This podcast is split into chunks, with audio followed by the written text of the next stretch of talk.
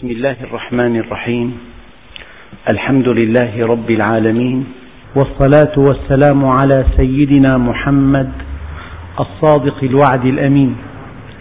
اللهم لا علم لنا إلا ما علمتنا إنك أنت العليم الحكيم.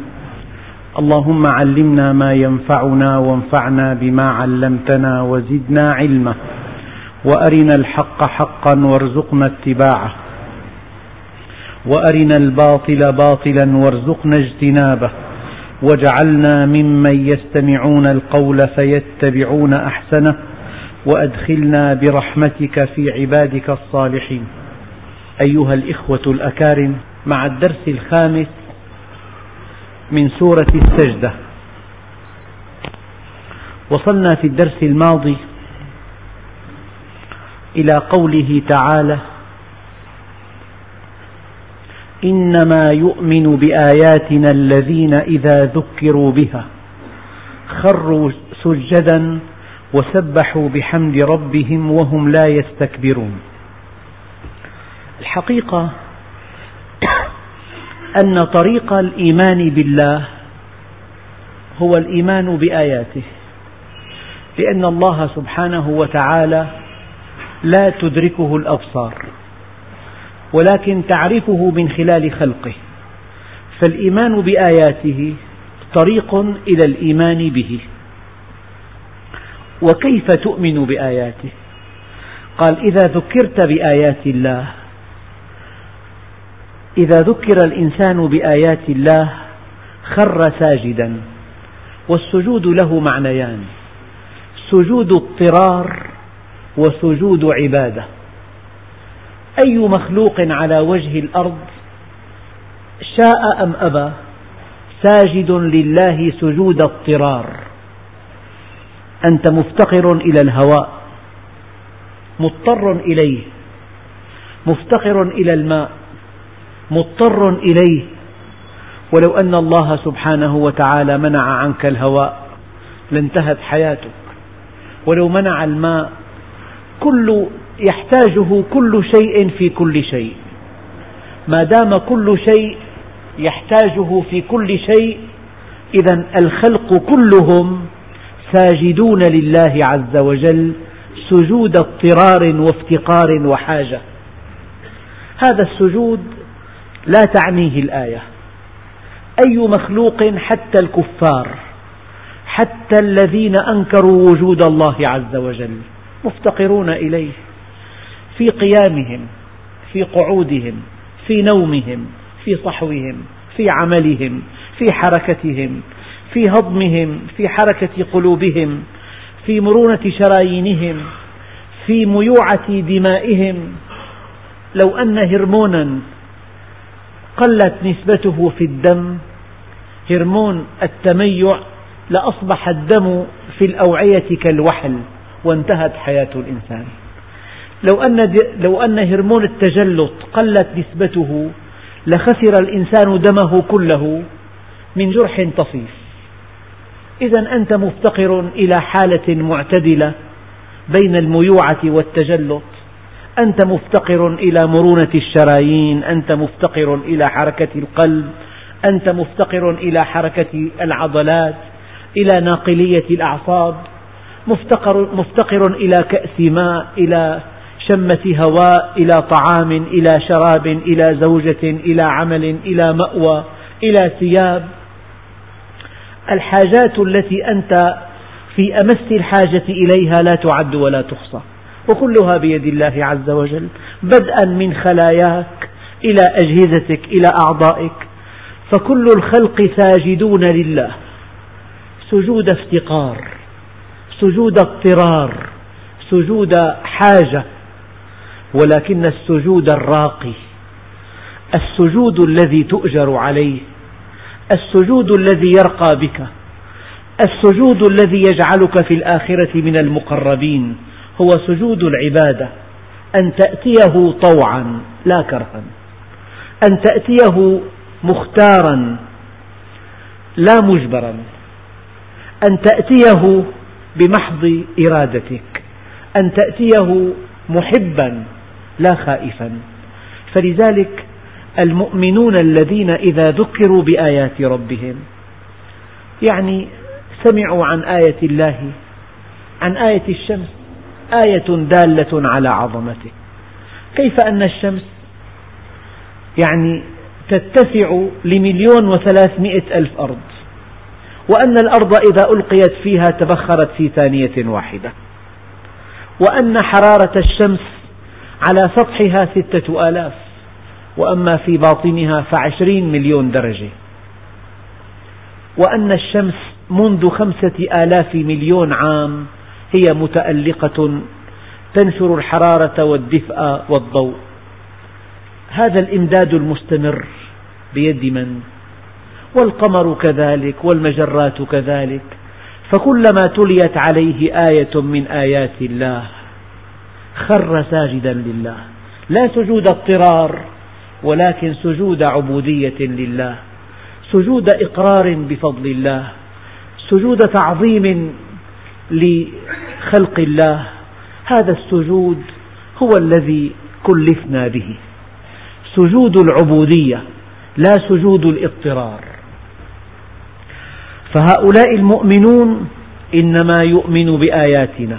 يعني قد تدرس دراسة عالية قد تنال درجة جامعية قد تنال درجة الدكتوراه في العلوم الطبيعية. وكلما قرأت من آيات الله الدالة على عظمته لم تسجد ولكن رأيت هذه ظواهر ظواهر طبيعية تحكمها قوانين. فأنت مع أنك قرأت هذه الآيات وتبحرت بها وغصت في أعماقها لكن لم تعبر بها إلى الله عز وجل لم توظفها في معرفة الله فهذه المطالعة وهذه الدراسة لا قيمة لها. فالكون جسر يجب أن تعبر عليه إلى معرفة الله. فإذا بقيت على الجسر ما استفدت من هذا العلم شيئا. لذلك إنما يؤمن بآيات الله الذين إذا ذكروا بها خروا سجدا. يعني كلما ذكر المؤمن بآية من آيات الله آيات الله بثها الله في كل مكان. قال تعالى وفي الأرض آيات للموقنين في الجسد آيات في الطعام آيات في الشراب آيات في البحار آيات في السماء آيات في الأسماك آيات في الأطيار آيات. وأقرب آية إليك جسدك. أقرب آية إليك نفسك التي بين جنبيك. أقرب آية إليك أعضاؤك حواسك أجهزتك أنسجتك طباعك نظام حياتك زواجك إنجابك. هذه كلها تحت سمعك وبصرك. فلذلك علامة المؤمن الصادق أنه إذا اطلع على آية من آيات الله الدالة على عظمته. إذا قرأ عن آية من آيات الله إذا سمع آية من آيات الله خر لله ساجدا. سجود عبادة لا سجود اضطرار. لذلك تعد آيات الله التي بثها في الكون أقرب, طريق وأوسع باب. من خلال هذه الآيات يمكن أن تصل إلى معرفة الله. لقول الله عز وجل إن في خلق السماوات والأرض واختلاف الليل والنهار لآيات لأولي الألباب. الذين يذكرون الله قياما وقعودا وعلى جنوبهم ويتفكرون في خلق السماوات والأرض ربنا ما خلقت هذا باطلا سبحانك فقنا عذاب النار. هؤلاء المؤمنون أيها الإخوة وأنا أتمنى على كل أخ كريم وهذا من التطبيق العملي لهذه الآية أتمنى على كل أخ كريم أن يكون له مع الله جلسة. هذا الذي فعله النبي في غار حراء هذه جلسات التأمل في آيات الكون جلسات لا بد منها. يمكن أن تفعلها كل يوم لوقت قصير. يمكن أن تفكر في أي شيء حولك. لأن الله يأمرك. هذا أمر إلهي. فلينظر الإنسان إلى طعامه. فلينظر الإنسان مما خلق. خلق من ماء دافق. قل انظروا ماذا في السماوات والأرض. أفلا ينظرون إلى الإبل كيف خلقت؟ هناك دعوة واضحة جلية متكررة مركز عليها. في القرآن الكريم إلى التأمل في الكون. فلا بد من أن تكون من أن يكون التفكر عبادة. بل إن بعض العلماء يجعلها أول عبادة بل قبل عبادة الصلاة. لأنه تفكر ساعة يعدل عبادة, عبادة سبعين عاما وفي رواية ستين عاما. نعم. وما قدر الله حق قدره والأرض جميعا قبضته يوم القيامة. إذا إنما يؤمن بآياتنا. يعني لو قرأت كتابا في الطب أو قراء كتابا في العلوم الطبيعية كتابا في التشريح كتابا في الفيزياء كتابا في الكيمياء كتابا في الفلك ولم تر يد الله عز وجل ولا حكمته ولم تر علمه ولم تر قدرته رأيت مظاهر ظواهر طبيعية تحكمها قوانين هي علاقات ثابتة بين متحولات. إذا نظرت إلى الأمور هكذا فهذه فهذه نظرة لا تعنيها هذه الآية. يجب أن ترى يد الله. يجب أن ترى من خلال الكون قدرة الله علم الله رحمة الله لطف الله خبرة الله هذه إنما يؤمن بآياتنا. الذين إذا ذكروا بها خروا سجدا. ألا يمكن أنك إذا علمت سرا من أسرار الخلق أن يخشع قلبك أن يقشعر جلدك أن تلين أعضاؤك خشوعا لله عز وجل. هذا الإدراك الجلي لآيات الله الدالة على عظمته يجسدها خضوع الإنسان لله واتجاهه نحو السجود. وسبحوا بحمد ربهم وهم لا يستكبرون. أما معنى سبحوا بحمد ربهم التسبيح بحمد الله تسبيح من فعل سبح والتسبيح بالتعريف الدقيق هو تنزيه الله عز وجل عن كل ما لا يليق به. هذا معنى سلبي. المعنى الإيجابي هو تمجيد الله. فالتسبيح تنزيه وتمجيد. أن تنفي عنه كل صفات النقص وأن تثبت له كل صفات الكمال. أن تقول هذا سبحانه وتعالى عما يقولون علوا كبيرا وأن تقول ما أرحم الله ما أرحم الله عز وجل ما أحكمه ما أقواه ما أغناه. أن تجول في أسمائه الحسنى وصفاته الفضلى تسبيح وأن تنزهه عن كل ما لا يليق به تسبيح. هؤلاء المؤمنون الصادقون إذا عاينوا آية يعني من منا يصدق أن الحياة على الأرض متوقفة على خاصة في الماء؟ هذه الخاصة لو أنها ألغيت لألغيت معها الحياة.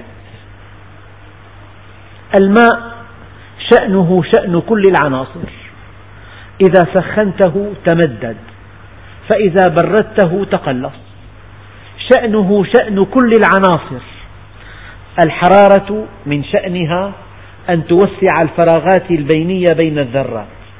إذا إذا سخنت جسما زاد حجمه. هذا معنى قول العلماء المعادن تتمدد بالحرارة. فإذا رفعت الحرارة لأن المعدن. فإذا زدت الحرارة صار المعدن سائلا. فإذا زدت الحرارة صار المعدن وهذا إلى حد ما شيء نظري صار المعدن غازا. فإذا بردت الغاز صار سائلا. فإذا بردت السائل صار صلبا. في هواء سائل. وفي غاز صلب. هذا متعلق بالحرارة. لكن هذا الماء شأنه شأن كل المعادن والعناصر. إذا سخنته تمدد. فإذا بردته تقلص. إذا بردته من درجة عشرة إلى درجة ثمانية سبعة ستة خمسة أربعة تنعكس الآية.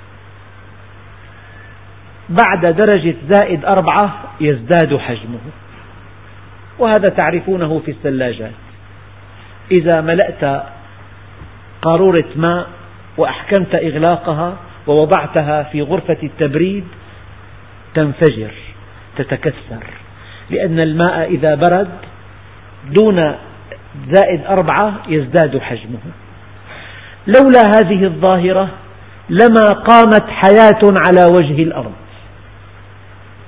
كلما تجمد الماء في المحيطات حسب القاعدة السابقة قل حجمه وازدادت كثافته وغاص في أعماق البحار. جاءت طبقة ثانية تجمدت وغاصت إلى أن تصبح البحار كلها متجمدة. فإذا تجمدت انعدم التبخر وانعدمت الأمطار وماتت النباتات ومات الحيوان وانتهت حياة الإنسان.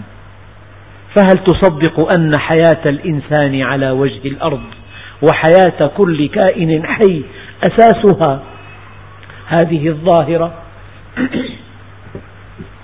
هل تصدق أن في العين في ماء العين مادة مضادة للتجمد؟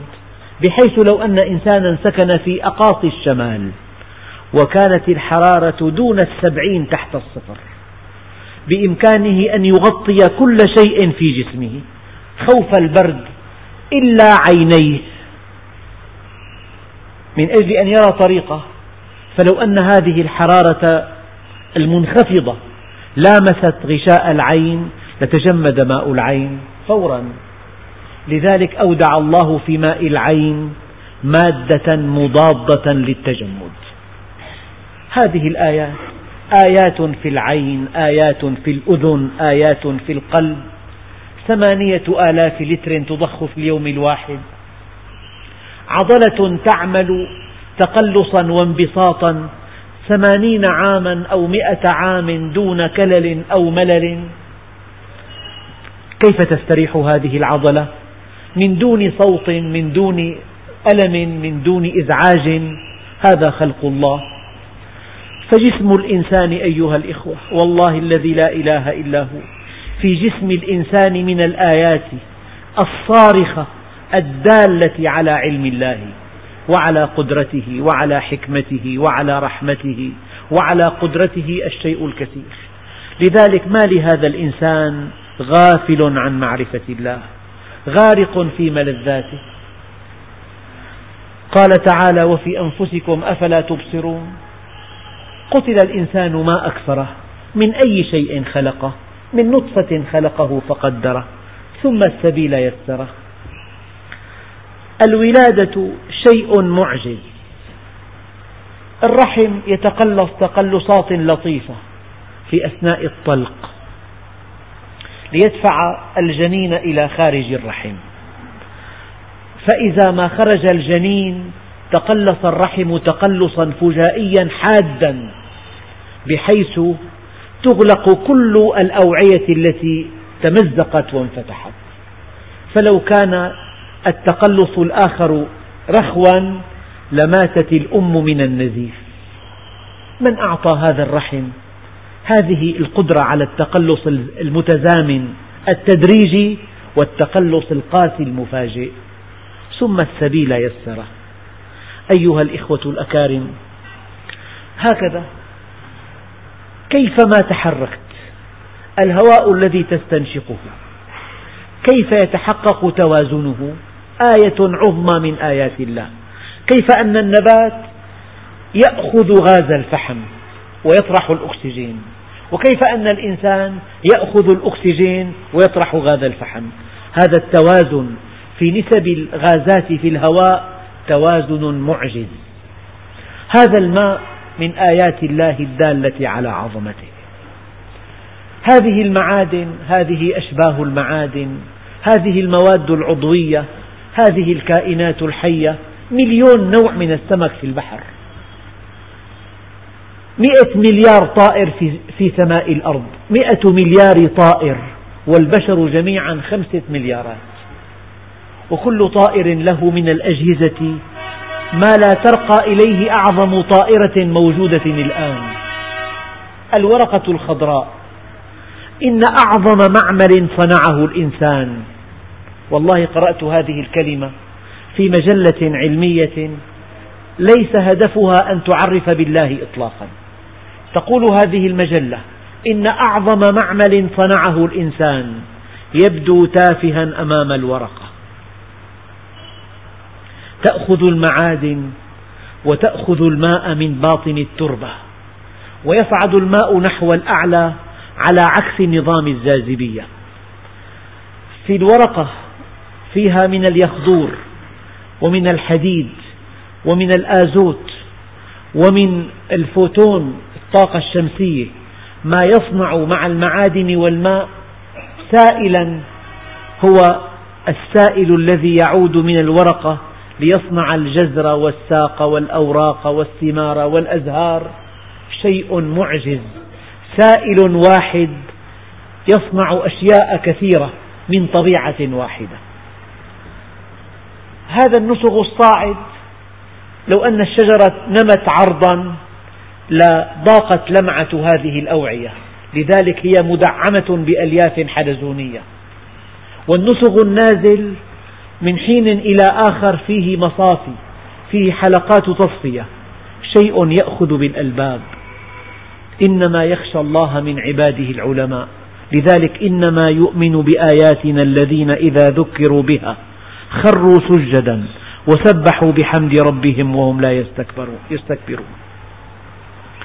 معنى لا يستكبرون يعني إذا رأى أمرا إلهيا يقول أنا قنعان ما لي قنعان الأمر لا يتناسب مع الزمان ماذا أفعل بكذا؟ هذا الموقف المتردد هذا الموقف المستعلي هذا الموقف الفاحص. لا يطبق الأمر إلا إذا انجلت له حكمته كأنه يناقش خالقه ندا لند. هذا هو الاستكبار. إنما يؤمن بآياتنا الذين إذا ذكروا بها خروا سجدا وسبحوا بحمد ربهم وهم لا يستكبرون. تتجافى. جنوبهم عن المضاجع. المضاجع الأسرة الوثيرة. الأسرة الوثيرة الفرش الأنيقة الملاءات النظيفة الجو الهادئ التبريد.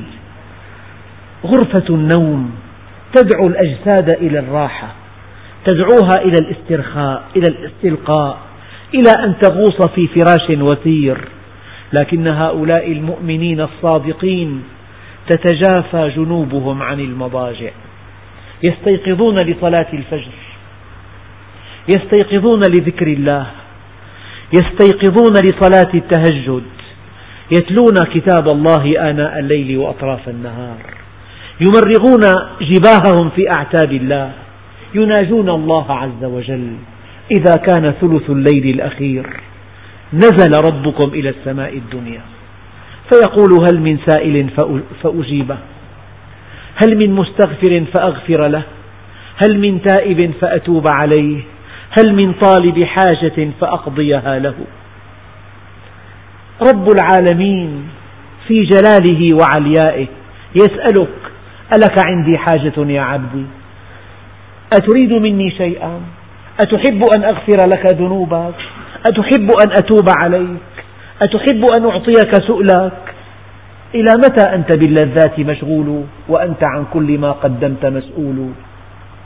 إذا كان ثلث الليل الأخير نزل ربكم إلى السماء الدنيا فيقول هل من سائل فأعطيه هل من تائب فأتوب عليه هل من طالب حاجة فأقضيها له هل من مستغفر فأغفر له حتى ينفجر الفجر؟ تتجافى جنوبهم عن المضاجع. يصلون صلاة العشاء وصلاة الوتر وقد يصلون قبل النوم ركعتين وقد يصلون بعد الاستيقاظ قبل الفجر ثماني ركعات قيام الليل. يصلون آناء الليل وأطراف النهار يتوجهون إلى الله بالدعاء يناجونه يبتهلون إليه. هذه العلاقة الطيبة مع الله عز وجل هي سر الدين. أساس الدين هذه الصلة. أساس الدين هذه المناجاة. أساس الدين هذا الدعاء. الدعاء مخ العبادة. هل, هل الإنسان يعني يرضى أن يستمتع بنوم عميق لذيذ لذيذ وأن ينسى ساعات السحر؟ فقم نحونا في الليل. لا تخشى وحشة. فالأنس في طيب ذكرنا وعن ذكرنا لا يشغلنك شاغل. وأخلص لنا تلقى المسرة والهنا. وسلم إلينا الأمر في كل ما يكن. فما القرب والإبعاد إلا بأمرنا. فيا خجلي منه إذا هو قال لي أيا عبدنا ما قرأت كتابنا؟ أما تستحي منا ويكفيك ما جرى؟ أما تختشي من عتبنا يوم جمعنا؟ أما آن أن تقلع عن الذنب راجعا وتنظر ما به جاء وعدنا؟ إلى متى أنت باللذات مشغول وأنت عن كل ما قدمت مسؤول؟ يعني الإنسان إلى متى؟ والله في آية قرآنية إذا قرأها المؤمن قراءة صحيحة يجب أن يقشعر جلده ألم يأني للذين آمنوا أن تخشع قلوبهم لذكر الله؟ لأيمتى يا أخونا؟ شارد. إلى متى في غفلة؟ إلى متى في جفوة؟ إلى متى في فتور؟ ألا تشتاق إلى الله عز وجل؟ الذي أنعم عليك بنعمة الإيجاد ونعمة الإمداد ونعمة الإرشاد. أنزل على نبيه هذا الكتاب منهجا لك دستورا لك. خلقك لجنة عرضها السماوات والأرض. هي معنى تتجافى جنوبهم. يعني لا يرتاح للنعيم. النعيم مؤقت هي الآية لها خاص ولها عام. خاصها المقصود به الفراش. النوم لذيذ والنوم شهوة تعارض أداء العبادات. لذلك المؤمن دائما تتجافى يتجافى جنبه عن المضاجع. يدعو الله خوفا وطمعا. المعنى الأوسع يعني لا يركن للدنيا يعني يرى الدنيا مؤقتة. دار مرور. دار مرور وليست دار استقرار. ما لي وللدنيا؟ إنني فيها كعابر سبيل. كن في الدنيا كأنك مسافر. خذ من الدنيا ما شئت وخذ بقدرها هما. من أخذ من الدنيا فوق ما يكفيه أخذ من حتفه وهو لا يشعر. عش ما شئت فإنك ميت. وأحبب ما شئت فإنك مفارق واعمل ما شئت فإنك مجزي به. هذه الحياة الدنيا حلوة جدا إذا أمضيتها في طاعة الله أمضيتها في طلب العلم أمضيتها في التقرب إلى الله أمضيتها في الاستقامة على أمر الله أمضيتها في خدمة الخلق. يعني هذه الحياة الدنيا من دون ذكر لله تافهة لا قيمة لها حتى أن بعضهم قال مساكين أهل, أهل الدنيا جاءوا إلى الدنيا وخرجوا منها ولم يذوقوا أطيب ما فيها. إنه ذكر الله وما والاه. لذلك قال عليه الصلاة والسلام إياك عبد الله والتنعم فإن عباد الله ليسوا بالمتنعمين. الإنسان قد يتنعم. وأما أن يجعل النعيم قصده الأساسي وشغله الشاغل ومحط رحاله ومنتهى آماله لا يريد شيئا من الله عز وجل. الذين واطمأنوا لها الذين رضوا بالحياة الدنيا واطمأنوا لها والذين هم عن آياتنا معرضون. هذا الذي يرضى بها يا أيها الذين آمنوا ما لكم إذا قيل لكم انفروا في سبيل الله إذ ثاقلتم إلى الأرض؟ أرضيتم بالحياة الدنيا من الآخرة؟ فما متاع الحياة الدنيا في الآخرة إلا قليل. خالق الكون يقول لك متاع قليل. وما أوتيتم من شيء فمتاع الحياة الدنيا وزينتها.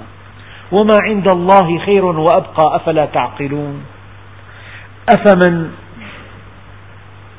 وعدناه وعدا حسنا فهو لاقيه كمن متعناه متاع الحياة الدنيا ثم هو يوم القيامة من المحضرين.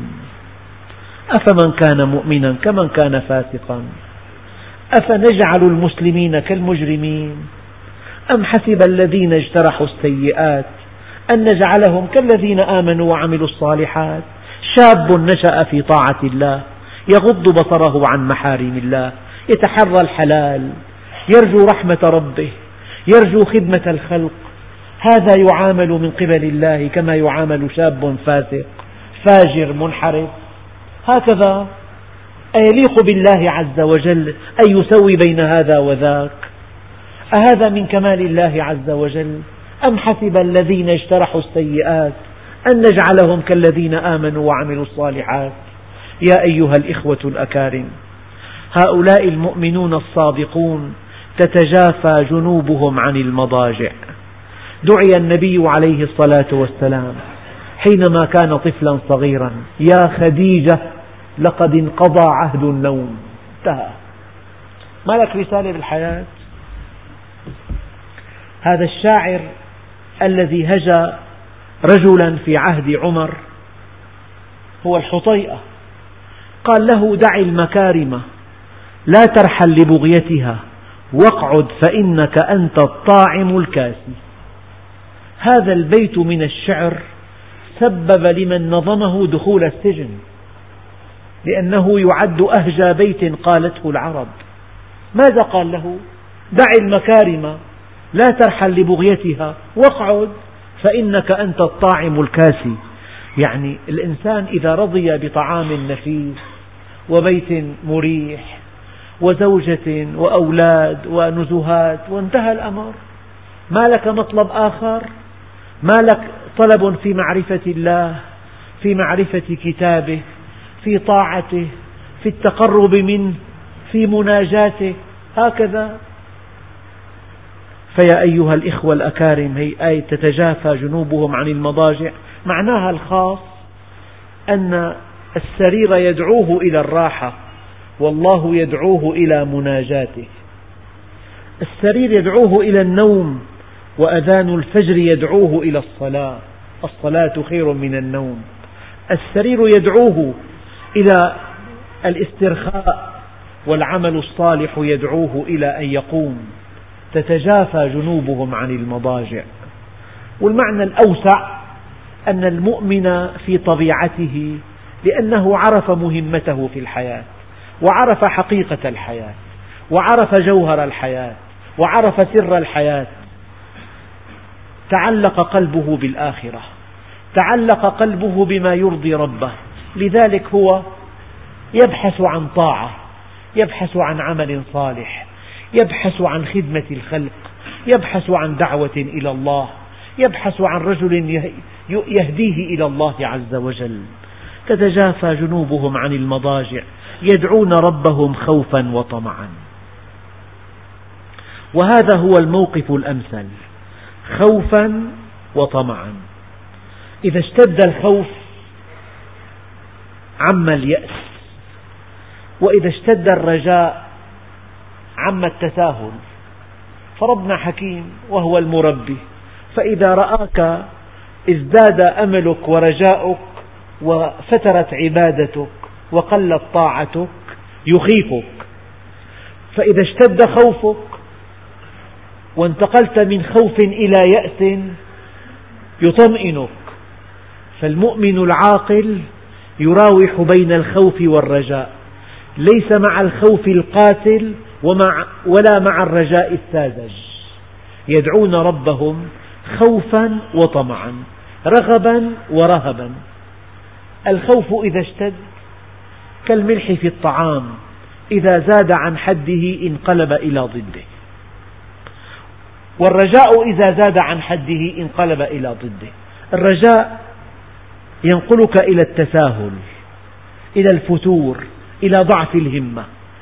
إلى أداء صلوات شكلية إلى الالتفات إلى الدنيا والخوف يقنطك من الله عز وجل.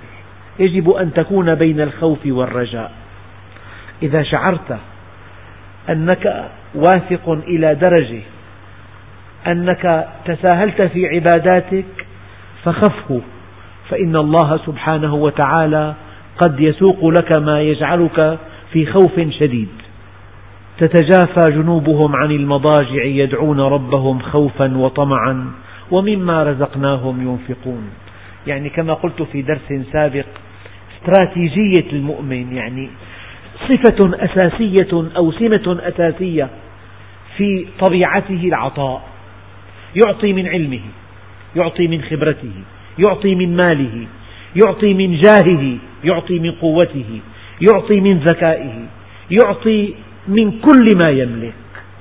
أساس حياته العطاء.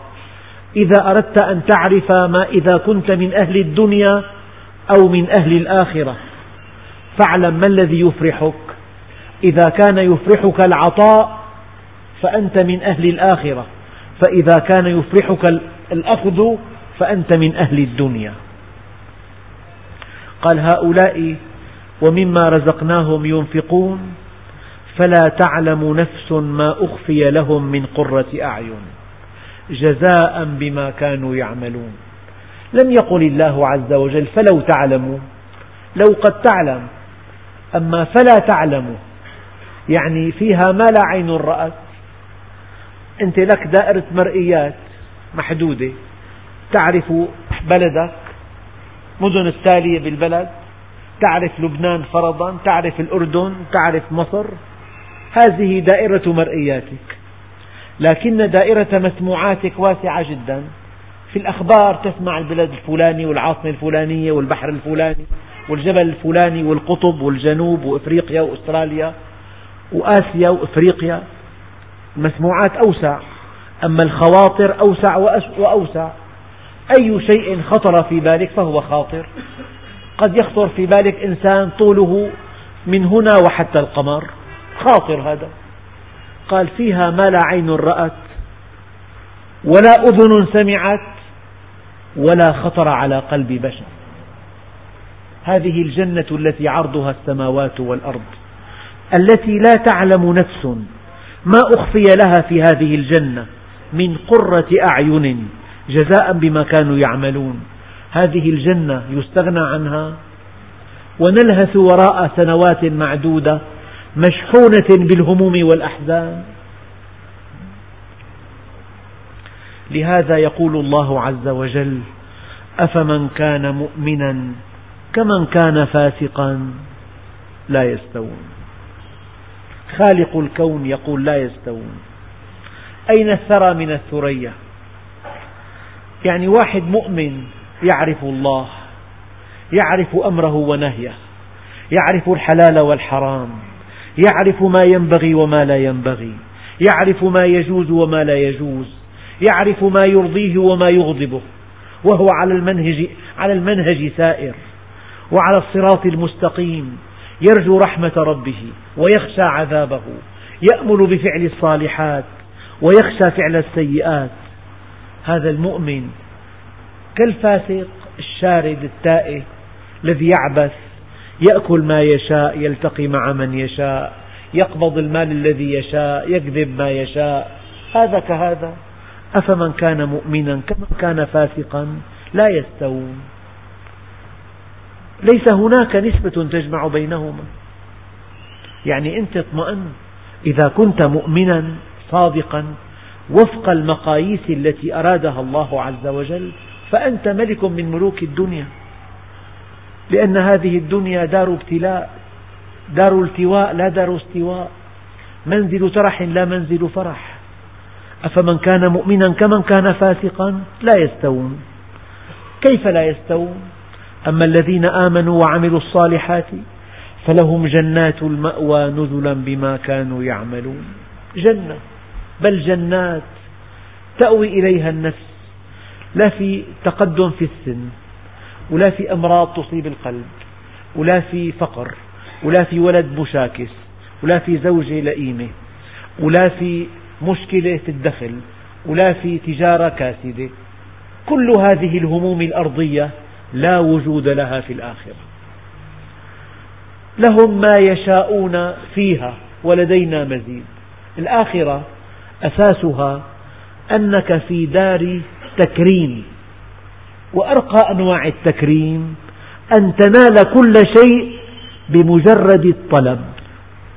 ما إن يخطر, ما إن يخطر في بالك شيء إلا تراه أمامك. أما الدنيا لا تأخذ شيئا إلا بأسبابه. الدنيا دار سبب دار نصب دار تعب دار هم دار حزن. أغلب الظن أن الإنسان يمضي شبابه في حياة خشنة جدا. فإذا ما وصل إلى الخمسين واستقرت حياته وكثر دخله وامتلك زمام الأمور بدأت مشكلات صحته.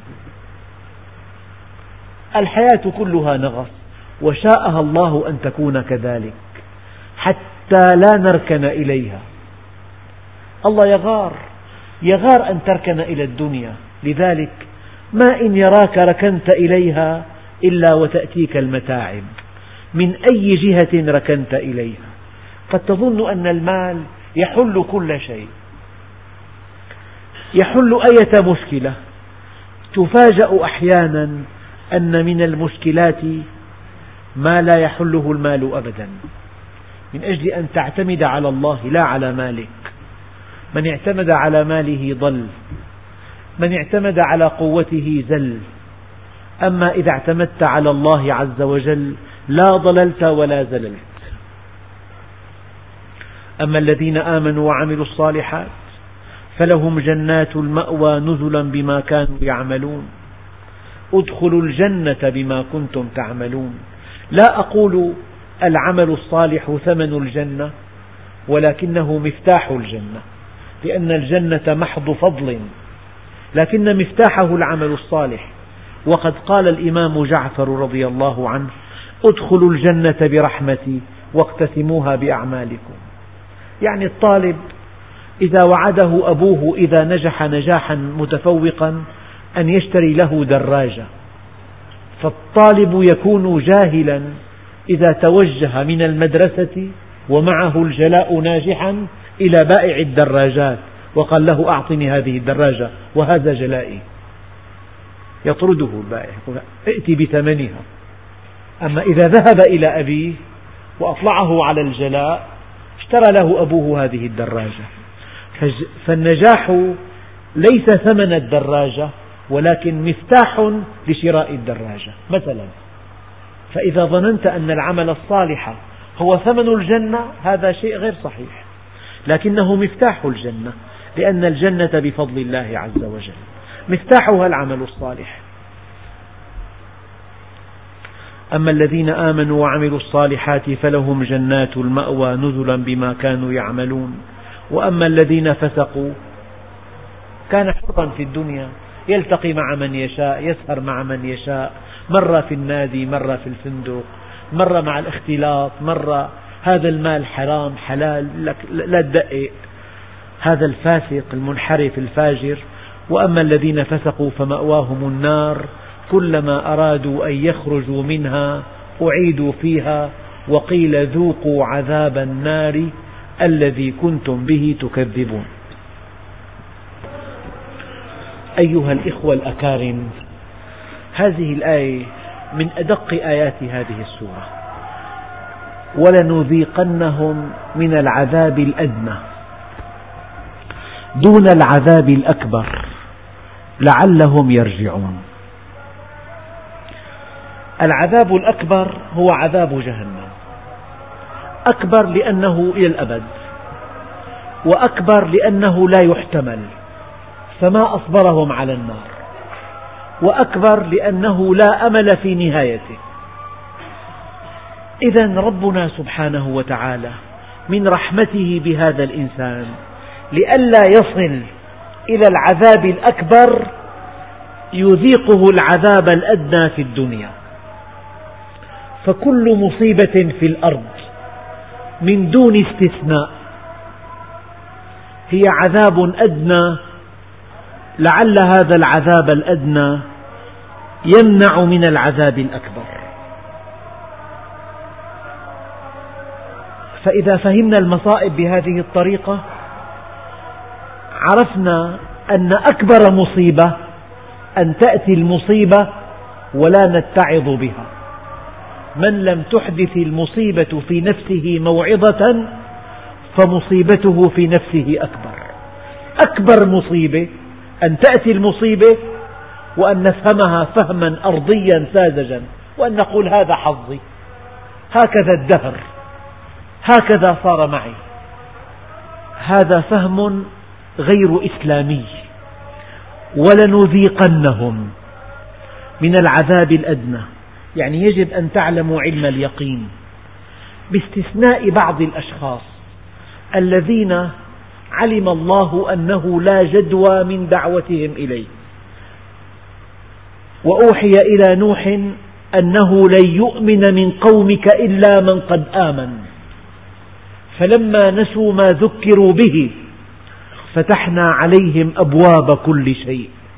يعني إذا رأيت إنسانا غارقا في النعيم قويا إلى أبعد الحدود غنيا إلى أقصى الدرجات يتنعم بكل شيء وهو مقيم على معصية الله فاعلم أن هذا استدراج.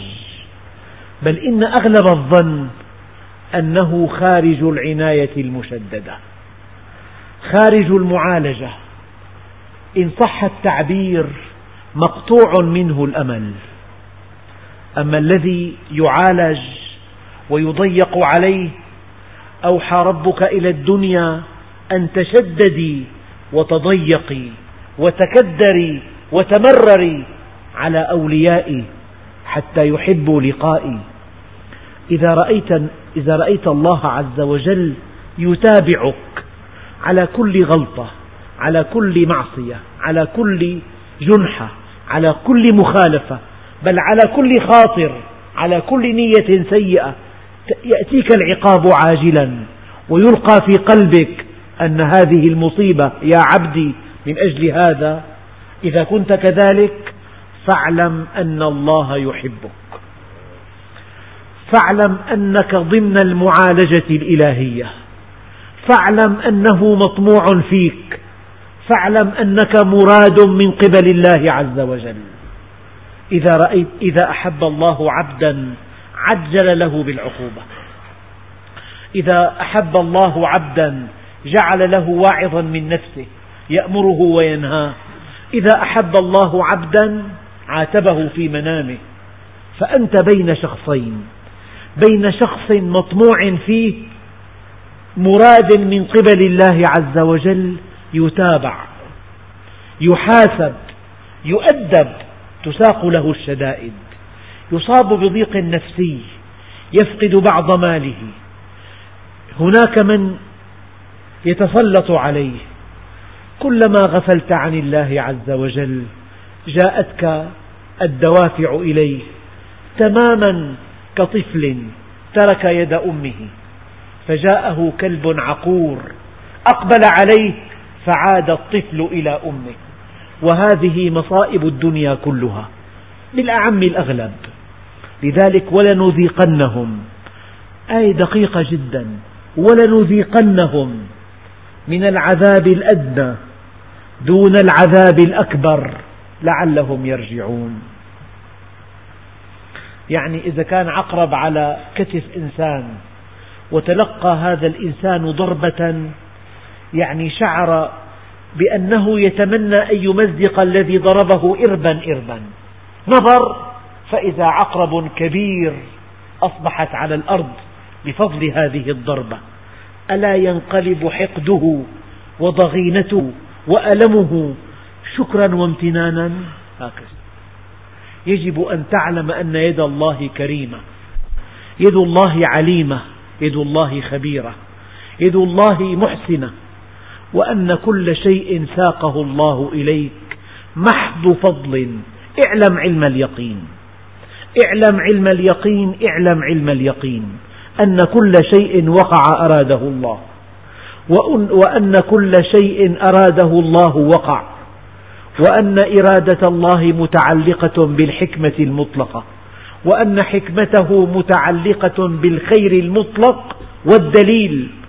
قل اللهم مالك الملك تؤتي الملك من تشاء وتنزع الملك ممن تشاء وتعز من تشاء وتذل من تشاء بيدك الخير.